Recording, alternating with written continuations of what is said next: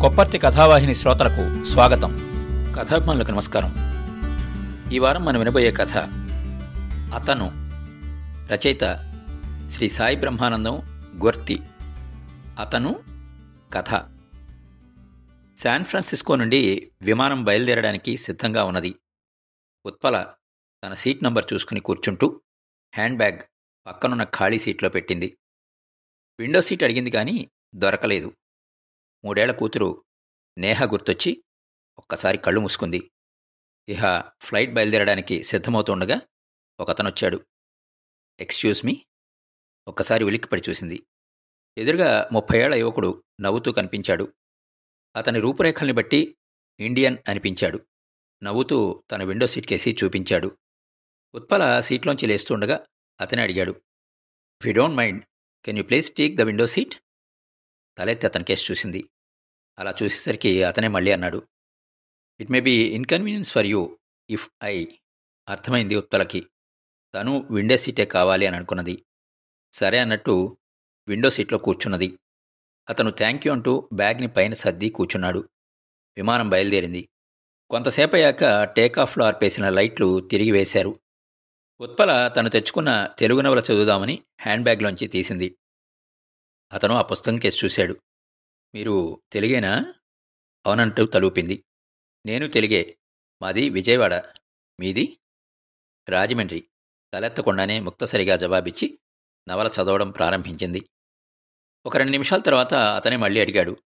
మీరు హైదరాబాద్కేనా? నేను అక్కడికే. సింగపూర్లో మీది ఈవినింగ్ ఫ్లైటేనా? జవాబు ఇవ్వకపోతే వదిలేట్టుగా లేడు అని అవునని చెప్పింది. ఇక అతనే ప్రశ్నల వర్షం కురిపించాడు. మీరెక్కడుంటారు? ఏరియా చెప్పింది ఉత్పల. మేము సన్నీవేల్ దగ్గరే. కుపర్టినోలో ఉంటాం. నేను యాపిల్లో పనిచేస్తాను. మీరు? ఏం చేయను. ఖాళీ అన్నది. మీకు అంటూ ఆమె మెళ్ళో మంగళసూత్రాలు చూసి ఆగిపోయాడు. ప్యాంటు టీషర్టు వేసుకున్న ఉత్పల మెళ్ళో సూత్రాలు బయటికి కనిపిస్తూనే ఉన్నాయి. అది చూసి అతను మాట మార్చాడు. మీ వారు ఎక్కడ పనిచేస్తారు? సిస్కోలో. ఓ మీ వారు కూడా సాఫ్ట్వేర్ అనమాట నేను అంతేలేండి. ఈ సిలికాన్ వ్యాలీ నిండా తెలుగువాళ్ళే ఇంతలో ఓ చిన్నపిల్ల ఏడుపు వినిపించింది. చూడ్డానికి ఇండియన్లాగా ఉన్న ఒక ఆవిడ ఏడుస్తున్న పిల్లని తీసుకుని వారి సీట్ల ముందు నుంచి వెళ్ళింది. ఆ పిల్ల ఏడుపుకి తల్లే కారణం అన్నట్టు ఎంతో ఇబ్బందిగా ఫీల్ అవుతూ ఆమెకేస్ చూస్తున్నారు అందరూ. వేరే కేబిన్ వైపు వెళ్ళినా ఆ పిల్ల ఏడుపు స్వరం వినిపిస్తూనే ఉన్నది. కాసేపటికి ఎయిర్ హోస్టెస్ వచ్చి are you doctor Utpala? Would please help us? అని అడిగింది. ఉత్పల ఆమెని అనుసరించింది. ఓ ఇరవై నిమిషాల తర్వాత ఉత్పల సీట్ దగ్గరికి రాగానే ఆ పిల్లకి ఏమైంది? ఆశ్చర్యంగా అడిగాడు అతను. బానే ఉంది. హై ఆల్టిట్యూడ్ ప్రెషర్ వల్ల చెవి నొప్పి చుట్టుంది. చెవిలో దూది పెట్టాం. వాళ్ళ దగ్గరున్న మందులు ఇచ్చారు. ప్రస్తుతానికి బానే ఉంది. మీరు డాక్టరా? ఇందాక ఉద్యోగం అంటే ఖాళీ అని చెప్పారు. తనకేదో కావాలని అబద్ధం చెప్పినట్టుగా అతను కాస్త నిష్ఠురంగా అన్నాడు. మీరు ఏం జాబ్ చేస్తారు? అని అడిగారు. ఏం చేయడం లేదని చెప్పాను. నేను డాక్టర్నే కానీ అమెరికాలో కాదు. నిజంగానే ఉద్యోగం చేయటం లేదు. అతను ఉత్పల మాటలకి మరింత ఆశ్చర్యపోయాడు. డాక్టర్ చదివి ఖాళీగా ఉన్నారా? అమెరికా వచ్చిన ప్రతి అమ్మాయి మొదట చేసే పని ఉద్యోగమే. అలాంటిది మీరు? ఉత్పల సమాధానం ఇవ్వలేదు. నిజానికి ఏం చెప్పాలో తెలియలేదు. మౌనంగా ఉండిపోయింది. ఓ క్షణం ఆగి అతనే మళ్ళీ అన్నాడు. ఇండియాలో మెడిసిన్ ఎక్కడ చదివారు? ఏ బ్యాచ్? Guntur medical college. రెండు వేలలో కంప్లీట్ చేశాను. పెళ్ళై అమెరికా రాగానే ఉద్యోగం వెతికితే గానీ కుదరదండి. మా ఆవిడ విషయంలో మొట్టమొదటి నేను చేసిన పని అదే. ఎంతో గర్వంగా చెప్పాడు. ఉత్పల నవ్వింది. అంతకుమించి తిరిగి సంభాషణ పొడిగించలేదు. ఇంతలో రిఫ్రెష్మెంట్స్ వచ్చాయి. ఉత్పల కాఫీ తాగుతుండగా వైదవే నా పేరు వర్మ. మా ఆవిడ కూడా జాబ్ చేస్తోంది. పిల్లలతో చేసుకోలేక మా అత్తగారిని తీసుకురావడానికి హైదరాబాద్ వెళ్తున్నాను. ఆవిడ ఒక్కావిడ ప్రయాణం చేయలేదు. మాకు ఇద్దరు పిల్లలు. మీకు పిల్లలు ఉన్నారా పిల్లలు అనగానే నేహ గుర్తుకొచ్చింది. అమ్మ కోసం ఏడవటం లేదు కదా? చెల్లెలింటికి స్లీప్ ఓవర్కని పంపించి ఇలా చెప్పకుండా వచ్చేసింది. తనకొక కూతురు ఉందన్న విషయం చెప్పింది. ఇండియాలో మీ వాళ్ళని చూడ్డానికి వెళ్తున్నారా? జవాబు చెప్పే వరకు వదిలిపెట్టేట్టుగా లేడు అతను. జవాబు చెప్పడం ఇష్టం లేనట్టుగా పుస్తకం చదువుతున్నట్టుగా నటించింది. అది గ్రహించి అతను రట్టించలేదు. ఆ తర్వాత ఇహ మాటలు ముందుకు వెళ్ళలేదు. నిద్రపోయే సమయం విమానంలో లైట్లు ఆర్పేశారు. పుస్తకం చదువుతూ నిద్రలోకి జారుకున్నది ఉత్పల. అతను మాత్రం సినిమా చూడడంలో నిమగ్నమయ్యాడు. ఉత్పలకి మెలకు వచ్చి చూస్తే ఫ్లైట్లో అందరూ దిగడానికి సిద్ధమవుతున్నారు. హాంకాంగ్ వచ్చామండి. ఇక్కడ రెండు గంటల హాల్ట్ ఉంటుందేమో వర్మ చెప్పాడు. ఉత్పల కళ్ళు నురుకుంటూ లేచింది. వెయిటింగ్ ప్లేస్ అని ఒకచోట ప్రయాణికులందరినీ ఉండమని చెప్పారు. అక్కడ కుర్చీ చూసుకున్నది ఉత్పల. మధ్యలో రెండు కుర్చీలు వదిలేసి వర్మ కూర్చుని బ్యాగ్లోంచి ల్యాప్టాప్ తీసి ఆన్ చేశాడు. ఉత్పల మొహం కడుక్కునొచ్చి మళ్ళీ కూర్చున్నది. ఇక్కడ వైర్లెస్ కనెక్షన్ వచ్చి చావడం లేదు. పక్కన ఎక్కడైనా ఇంటర్నెట్ ఉందేమో చూస్తాను. మావిడికి హాంకాంగ్ వచ్చామని ఈమెయిల్ కొట్టాలి. అతనికి కుటుంబం అంటే ఎంత ప్రేమో అనుకున్నది ఉత్పల. ఈసారి నేహతో పాటు ప్రభాకర్ గుర్తుకొచ్చాడు. తన భర్త అతనిని ప్రేమించాడు. చెప్పా పెట్టకుండా ఇలా ఇండియా ప్రయాణమైందని తెలిసి కంగారు పడుతున్నాడేమో. ప్రభాకర్ మాట ఎలా ఉన్నా నేహాన్ని తలుచుకుంటే ఏడుపొచ్చింది. అనవసరంగా ఆ చిన్నపిల్ల మనసు కష్టపెట్టానేమో. ఎడతెరిపి లేని ఆలోచనలు అప్రయత్నంగా కన్నీళ్ళు వచ్చాయి ఇంతలో వర్మ వచ్చాడు. అతను చూసి కళ్ళు తుడుచుకుంది. పేరుకి పెద్ద ఎయిర్పోర్టే కానీ ఒక్కచోట ఈమెయిల్ లేదు. ఓ చోట ఉన్న చాంతాడంతా లైన్ ఉంది. ఓ అలాగా అనేసి ఊరుకున్నది. మా ఆవిడికి ఈమెయిల్ ఇస్తా అని చెప్పాను. ఎదురు చూస్తూ ఉంటుంది. నేను కూడా లేను కదా. ఇద్దరు పిల్లల్ని చూసుకోవడం కష్టమే. మా అమ్మాయికి ఇంకా రెండేళ్ళే. పెద్దాడు కిండర్ కేర్కి వెళ్తాడు. ఏడాదికి ఒక ఆరు నెలలు మా పేరెంట్సు మరొక ఆరు నెలలు మా అత్తగారు వాళ్ళు వచ్చి ఉంటారు కాబట్టి గత రెండేళ్ళుగా నెట్టుకొస్తూ ఉన్నాం. తను ఉద్యోగం మానేస్తానంటే నేనే వద్దన్నాను. అతను తన సొంత గోలా చెప్పుకొస్తున్నాడు. బావుంది. మీ కష్టాల్ని నెట్టుకోవడం కోసం మీ పెద్దాళ్ళని శిక్షిస్తున్నారన్నమాట. ఉత్పల మాటకి అతను ఆశ్చర్యపోయాడు. అందులో శిక్ష ఏముందండి? వాళ్ళు మనవలతో ఆనందంగా గడుపుతారు కదా. అయినా ఏం చేస్తాం చెప్పండి? డబ్బు సంపాదించి సుఖపడాలనే కదా. మనం అందరం అమెరికా వచ్చింది. ఒక్క జీతంతో కష్టమైనా తను ఎంటెక్ చేసి ఖాళీగా ఉండడం దేనికని ఉద్యోగం చేయమన్నాను. మా అమ్మాయి పుట్టినప్పుడైతే తనని ఉద్యోగం మానేయమనే చెప్పాను. తనే వెళ్ళలేదు. అప్పుడు వాళ్ళ అమ్మానాన్నల్ని తెప్పించుకున్నది. వాళ్ళ ధర్మాన ఎలాగో నెట్టుకొచ్చాం. మీరు నిజాయితీగా చెప్పండి. మీ అమ్మాయి పుట్టాక మీరు ఉద్యోగం మానేయమన్నారా? లేక ఆవిడే మానేస్తానన్నారా? మీరు జవాబు చెప్పకపోయినా ఏమీ అనుకోను. మనిద్దరికీ ఉన్న స్వల్ప పరిచయంతో అడుగుతున్నాను. అతను వెంటనే జవాబు చెప్పలేదు. మీరు నిజాయితీగా అన్నారు కాబట్టి చెబుతున్నాను. నేను మానేయమని అనలేదు కానీ తను మానేస్తాను అనడం నిజమే. ఇద్దరం సంపాదిస్తే కాస్త హ్యాపీగా ఉండొచ్చు కదా అని నేనే వద్దన్నాను. ఆ జవాబుతో అతని కంఠం మారింది. ఇంట్లో కాకపోయినా ముక్కోమోహం తెలియని మనిషి దగ్గరైనా అతను పైకి అనగలగాడని సంతోషించింది ఉత్పల. ఇంకేమీ మాట్లాడలేదు. డబ్బు సౌకర్యాలనిస్తుంది కానీ సుఖాన్ని ఇవ్వదు ముఖ్యంగా మనసుకి. సమాజంలో ఆడవాళ్ళ పాత్ర మారింది. ఇంతకు ముందు తరాలకి పిల్లల్ని కనే యంత్రం ప్రస్తుతం వ్యాపార యంత్రంగా ప్రమోట్ అయ్యింది. స్త్రీ యాంత్రిక జీవితానికి ఇంకా పురుషుడే యజమాని. ఎంటెక్ చదివిన భార్య డిగ్రీ వేస్ట్ కాకూడదు అనే సాకుతో ఆమె ఉద్యోగానికి పునాది వేసింది. తన విషయంలో అయితే ఇది విరుద్ధం. ఎంతో కష్టపడి చదివిన చదువంతా వృధా అవుతోందని చెబితే ప్రభాకర్ ఎన్నడూ వినలేదు. ఉద్యోగం చేద్దామనుకునేసరికి తన ఇష్టానికి విలువ లేదు. స్వేచ్ఛ లేదు. ఫ్లైట్ బయలుదేరుతూ ఉండగా ఫ్లైట్ బయలుదేరడానికి సిగ్నల్ ఇచ్చినట్టున్నారు.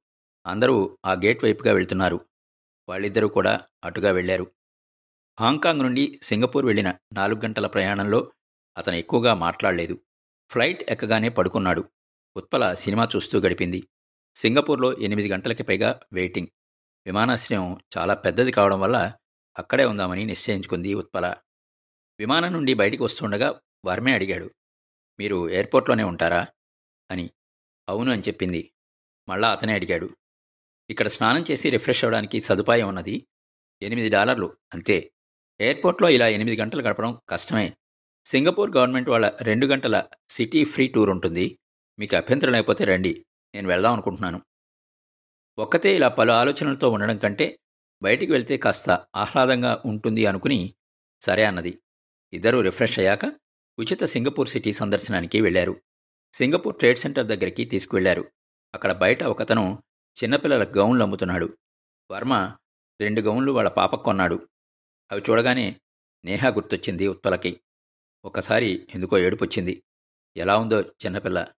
ఈసారి అతను ఉత్పల కళ్ళు తుడుచుకోవడం చూశాడు. ఉత్పలని కొంటారా అని అడిగాడు. వద్దు అన్నది. ఇంతలో అక్కడ బోట్ రైడ్ ఉంది అంటే వెళ్ళారు. బోట్ రైడ్లో ఉండగా అతనే అడిగాడు. ఉత్పల గారు మీరేమనుకోనంటే ఒకటి అడుగుతాను. మీరెందుకో ఏదో బాధలో ఉన్నారనిపిస్తోంది నాకు. అలా మీలో దాచుకోకండి. అదంతా మంచిది కాదు. మీరు నాకు చెప్పాల్సిన అవసరం లేదు. జస్ట్ అడిగానంతే. సాధారణంగా ప్రయాణాల్లో కనిపించే కొత్త మనుషుల దగ్గర మన కష్టాలు కాస్త ఉపశమనం కోసం చెప్పుకుంటాం. ఆ ఎదుటి వ్యక్తి తిరిగి కనిపించరు అన్న ధీమాతో కాబోలు స్వేచ్ఛగా చెప్పుకుంటాం. మీరు ఏదో బాధలో ఉన్నారనిపించి అడిగాను. అంతే. తన ముఖ కవళికల్ని బట్టి గ్రహించాడనమాట అంతవరకు ముక్తసరిగా జవాబిచ్చిన ఉత్తరకి ఒక్కసారి దుఃఖం తన్నుకొచ్చింది. కాస్త గద్గద స్వరంతోనే అన్నది. మీరింత ముందు ఇండియా ఎందుకు వెళ్తున్నారని అడిగారు. నేను జవాబు ఇవ్వకుండా దాటవేశాను. సొంత విషయాలు ఎవరికీ చెప్పే అలవాటు లేదు. మీరు మరీ ఇంతలా అడుగుతున్నారు కాబట్టి చెబుతున్నాను. నేను నా నాలుగేళ్ళ పిల్లని మా వారికి వదిలిపెట్టేసి ఎవరికీ చెప్పకుండా ఇండియా వెళ్ళిపోతున్నాను. అంతకుమించి ఉత్పల మాట్లాడలేకపోయింది. ఈ మాటలు విని అతను ఆశ్చర్యపోయాడు. I'm sorry. మీకు మీ ఆయనకి విభేదాలు వచ్చాయా? నెమ్మదిగా అన్నాడు. లేదన్నట్టు తలూపింది ఉత్పల. మరేమిటి అన్నట్టు చూశాడు అతను. మీ ఆయన మిమ్మల్ని హెరాస్ చేస్తాడా? లేదండి. ఆయన చాలా మంచివాడు. నన్నెప్పుడూ పల్లెత్తు మాట లేదు నేనే ఉండలేక వెళ్ళిపోతున్నాను. అదేమిటి? మీకు అమెరికా నచ్చలేదా? కాదు అన్నట్టు తల ఊపింది ఉత్పల. మరి మా ఇద్దరి మధ్య గొడవలు ఏమీ లేవు. కాకపోతే నా గమ్యం వేరు. అంతే. ఎదుటపడి అతనికి చెప్పలేక ఇలా వెళ్ళిపోతున్నాను. చాలా చిత్రంగా ఉందండి. ఒక పక్క పొరపచ్చాలు లేవు అంటున్నారు. మరో పక్క ఇమడలేక వచ్చేశాను అంటున్నారు. మీరెందుకో నిజం చెప్పడం లేదు అని అనిపిస్తోంది. నేను నిజమే చెబుతున్నాను. నమ్మండి. మాదొక మధ్యతరగతి కుటుంబం. నన్ను ఎంతో కష్టపడి అమ్మా నాన్న మెడిసిన్ చదివించారు. నేను బాగా చదువుతున్నానని వాళ్ళకి స్తోమత లేకపోయినా అప్పు చేసి మరీ చదివించారు. చదువయ్యాక మాకు తెలుసున్న బంధువుల ద్వారా ప్రభాకర్ పెళ్ళి సంబంధం వచ్చింది. ప్రభాకర్ అంటే మా ఆయన. చాలా ఆస్తిపరులు. నన్ను చూసి కట్నం లేకుండా ఏరి కోరి మరీ చేసుకున్నారు. ప్రభాకర్ అమెరికాలో ఉండడంతో ఆరేళ్ళ క్రితం అమెరికా వచ్చేశాను. అంతకుముందు నేను హైదరాబాద్లో సిడిఆర్ హాస్పిటల్స్లో పనిచేసేదాన్ని. అమెరికాలో మెడికల్ కోర్స్ చదువుదామని అనుకున్నాను. ఈ పెళ్ళికి అంగీకరించడానికి అది కూడా ఒక కారణం. తీరా అమెరికా వచ్చాక నేను అనుకున్నది ఏమీ జరగలేదు. కేవలం కుటుంబానికి పరిమితమైంది నా జీవితం. చదవాలని ఉందని ఎన్నోసార్లు చెప్పాను. ప్రతిసారి ఆయన మాట దాటేసేవారు. అమెరికా వచ్చాక ఏడాది పట్టింది సెటిల్ అవ్వడానికి. అప్పుడు మెడికల్ స్కూల్కి అప్లై చేద్దాం అనుకుంటుండగా మా అమ్మాయి నేహ కడుపున పడింది. ఆ తర్వాత దాని ఆలనాపాలన చూడడంలో నాలుగేళ్ళు గడిచిపోయాయి. అమెరికాలో మెడికల్ చేయాలంటే కొన్ని పరీక్షలు రాయాలి. అవన్నీ నేను ఇండియాలో ఉన్నప్పుడే రాశాను. ఇక్కడికి వచ్చాక మరికొన్ని పరీక్షలు రాస్తే చాలు ఉద్యోగం వస్తుంది. అది ఎక్కడ వస్తుందో తెలియదు తన ఉద్యోగం సిలికాన్ వ్యాలీలో. ఆ సాకుతో వద్దు అన్నాడు. అడిగిన ప్రతిసారి ఏదో ఒక కుంటి సాకు. ఒకసారి నన్ను నెహని విడిచి ఉండలేనని ఏడ్చేశాడు. ఇలా ఏళ్ళు గడిచిపోతున్నాయి. ఎంతో కష్టపడి చదివిన చదువంతా వృధా అయిపోతోందని బాధ కలిగింది. అందుకే బోర్డ్ శబ్దంలోనూ ఆమె మాటలు శ్రద్ధగా విన్నాడు. అతనికి బాధ కలిగింది. మీరు మళ్ళా ఒకసారి అడిగి చూడలేకపోయారా? ప్రయత్నం చేయలేదని అనుకుంటున్నారా? అన్నీ చేశాను. నేను ఉద్యోగం చేయడం ఇష్టం లేదని మాత్రం గ్రహించగలిగాను. ఆయన స్నేహితులు చెప్పినా పట్టించుకోలేదు. మా చెల్లి ఆమె భర్త చెప్పినా అతనికి ఎక్కలేదు. పోనీ ఎందుకు ఇష్టం లేదో చెప్పారా? చెప్పలేదు చెప్పడు కూడా. నేనే చివరికి నిర్ణయించుకున్నాను. అందుకే ఇలా చాలా విచిత్రంగా ఉందండి. ఈ రోజుల్లో ప్రతి మగాడు ఉద్యోగం చేయగలిగిన పిల్లనే వెతుక్కుంటూ ఉంటే మీకు అర్హతలు ఉన్నా వద్దడం విచిత్రంగా ఉన్నది. ఒక పక్క మీరంటే అమిత ప్రేమ అంటున్నారు. మరోపక్క మీ ఇష్టానికి విలువ లేదని చెబుతున్నారు. నాకేమీ అర్థం కావడం లేదు. చాలా విచిత్రమైన వ్యక్తిలా ఉన్నారు మీ ఆయన. మొదట్లో ఆ మనిషి అసలు అర్థం కాలేదు. చెప్పాను కదా నన్ను ఎప్పుడూ పల్లెత్తి మాట అనలేదు. ఎంతో సౌమ్యుడు. ఆయనతో దెబ్బలాడడానికి కూడా మనసొచ్చేది కాదు. ఎంతో మదన పడిపోయాను అలాగే ఏళ్ళు గడిచిపోయాయి. ఇప్పటికే చాలా ఆలస్యమైంది. ప్రతి మాటలోనూ ఆమె బాధ తెలుస్తోంది అతనికి. మీ పెద్దవాళ్ళు ఎవరి చేతైనా చెప్పించలేకపోయారా? ఆ మనిషి అంతే వినరు. వినే ప్రయత్నం కూడా చేయడు. మరి మీరైనా కారణం తెలుసుకోగలిగారా? అనే అనుకుంటున్నాను. అందుకే అతన్ని అతనికి నాకు ఉన్న ఒక అనుబంధాన్ని కాదనుకుని వెళ్ళిపోతున్నాను. ఏమిటా కారణం? చెప్పండి. జవాబు చెప్పే లోపల టూర్ గైడు టైం అయిందని పిలిచాడు. అందరూ బస్సులో కూర్చున్నారు. ఒకే చోట సీటు దొరక్క ఇద్దరూ వేరువేరుగా కూర్చున్నారు. సింగపూర్ ఎయిర్పోర్ట్ వచ్చాక లోపలికి వెళ్తుండగా మళ్ళీ అతనే అడిగాడు చెప్పండి ఆ కారణం ఏమై ఉంటుందని బస్సులో తెగ ఆలోచించాను. మీరు చూస్తే సున్నిత మనస్తత్వం కలవారుగానే అనిపిస్తున్నారు. మీ ఆయనేమో మంచివాడు అంటున్నారు నాకైతే ఊహకు కూడా అందటం లేదు. నవ్వింది ఉత్పల. చెప్పాను కదా మా ఆయన వాళ్ళు చాలా ఆస్తిపరులని. మా వారి వదిలినందరూ ఇంట్లోనే ఉంటారు. నేను కూడా వాళ్ళలాగే ఉండాలి అని ఆయన భావన. పైకి ఎప్పుడు అనలేదు. కానీ మా చెల్లెలితో ఇండైరెక్ట్గా అన్నాడు. మా చెల్లెలు కూడా ఉద్యోగం చేస్తుంది. దాన్ని బట్టి గ్రహించాను.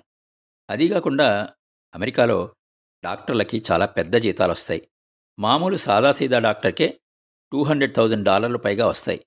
అదే సర్జన్లు అయితే హాఫ్ మిలియన్ వస్తాయి. ఆయన చేసే సాఫ్ట్వేర్ ఉద్యోగానికి మహా అయితే నూట యాభై వేల డాలర్లు మించి రావు. భవిష్యత్తులో నా సంపాదన ఆయన దానికంటే ఎక్కువ ఉండడం అంటే తను నా మీద ఆధారపడ్డట్టుగా అనిపిస్తుంది. తనకంటే ఎక్కువ సంపాదిస్తూ ఉండడం అతను భరించలేడు. పైకి ఎవరు అనకపోయినా అందరికీ తెలుస్తుంది. ఎప్పటికీ ఆయనదే పైచేయి ఉండాలి. పైకి చెప్పలేడు. చెబితే తను సౌమ్యుడు అన్న పేరు పోతుంది. బయటకు వెళ్ళగక్కలేని పురుషాహంకారం. అంతకుమించి ఏమీ లేదు. ఈ రోజుల్లో కూడా ఇలా ఆలోచించేవారుంటారా? అన్ని రకాల మనుషులు ఉంటారు. పది మందిలోనూ డాక్టర్ గారి మొగుడు అని అతన్ని పిలుస్తారన్న ఆత్మన్యూనత. అందుకే వద్దన్నాడు. ఎన్నిసార్లు అడిగినా సెంటిమెంటు ప్రేమ అనే మాటల్ని ఎరగా వాడుతూ ఉంటాడు. మా అమ్మాయిని విడిచి ఉండలేరన్న సాక్ ఎలాగో ఉన్నది. నేనెంతో కష్టపడి చదువుకున్నాను. నాకు చదువు విలువ తెలుసు. మేం చదివిన చదువు నిస్వార్థంగా ప్రజలకు ఉపయోగపడాలని మెడిసిన్ చదివేటప్పుడు మా చేత ప్రమాణం చేయిస్తారు. కానీ నేనేం చేస్తున్నాను? ఎవ్వరికీ పనికి రాకుండా పోతున్నాను. ఆయనకి నా అవసరం కంటే మనుష్యులకి నా అవసరం ఎక్కువ అని అనిపించింది. డాక్టర్లు అందుబాటులో లేక ఎంతోమంది చనిపోతున్నారు. వాళ్ళకి నా అవసరం ఉందనిపించింది అందుకే ఆ మాటలు పెగలేదు వాళ్ళకి ఉత్పల ధైర్యము ఆలోచన చూసి అతను ఆశ్చర్యపోయాడు. పైకి అతనే అదే చెప్పాడు. ఆ తర్వాత ఇద్దరూ పెద్దగా మాట్లాడుకోలేదు. సింగపూర్ నుండి హైదరాబాద్ ఫ్లైట్లో ఇద్దరికీ వేర్వేరు సీట్లు వచ్చాయి హైదరాబాద్లో దిగాక అతను ఉత్పల కోసం చూశాడు. ఇద్దరూ ఒకే లైన్లో నుంచున్నారు మీ కథ వింటుంటే ఒక పక్క బాధ అనిపించినా మరో పక్క మీ ధైర్యాన్ని మెచ్చుకోకుండా ఉండలేకపోతున్నాను. ధైర్యం అనే కంటే మీరు చదువుకిస్తున్న విలువ చూస్తే సంతోషంగా ఉన్నది. మీ మీద చాలా సింపతిగా ఉన్నది. మీ ఆయన ఎందుకో మంచివాడని నాకు అనిపించలేదు. ఎందుకంటే పైకి సౌమ్యంగా ఉన్నా ఆయన ఆలోచనలు మాత్రం అలా లేవు. మీ కథ సుఖాంతం కావాలని కోరుకుంటున్నాను.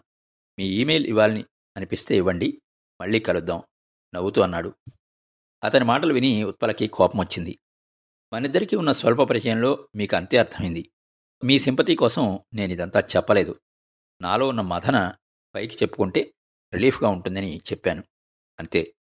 మన పరిచయం ఇక్కడితో ఆగిపోతేనే బాగుంటుంది ప్రయాణాల్లో అపరిచితులతో మన గురించి చెప్పుకోవడం అనేది మనకి మనం ఉపశమనం కలిగించుకోవడానికి తప్ప దాని నుంచి ఇంకేదో ఆశించి కాదు. అందుకే మన పరిచయం పొడిగించడం నాకు ఇష్టం లేదు. ఐఎమ్ సారీ అన్నది. ఉత్పల మాటలు అతను ఊహించలేదు. ఒక్కసారి హతాశుడయ్యాడు. నా ఇష్టం కాదన్నందుకు మా ఆయన మీద మీకు అటువంటి అభిప్రాయం రావడం సహజమే. అయినా దాన్ని నేను ఒప్పుకోను. మరోసారి చెబుతున్నాను. ఆయన గురించి మీకు తెలీదు. ఇది విని అతని కళ్ళల్లో పైకి వచ్చిన అసహనపు భావం ఉత్పల గమనించింది. దానికి కాస్త సంస్కారం జోడించి వెటకారంగా అన్నాడు. అవునవును అతను మంచివాడు. చాలా మంచివాడు. చెప్పండి. మంచివాడైతే ఇలా జరిగేదా? అతను నిజంగా మంచివాడే. కానీ మగాడు మీ అందరి లాంటివాడు అంతవరకు పైకి రాని ఉక్రోషం ఆమె మాటల్లో కనిపించింది. ఇంతలో ఇమిగ్రేషన్ ఆఫీసర్ ఉత్తల్ని పిలవడంతో పై చెప్పి వెళ్ళిపోయింది.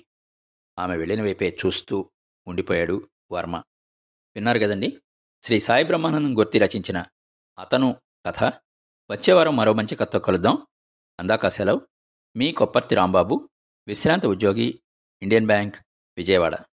మా షో మీకు నచ్చినట్టయితే యాపిల్ పాడ్కాస్ట్ గూగుల్ పాడ్కాస్ట్ మరియు స్పాటిఫైలో కానీ సబ్స్క్రైబ్ చేసి నోటిఫికేషన్ ఆన్ చేసుకోండి.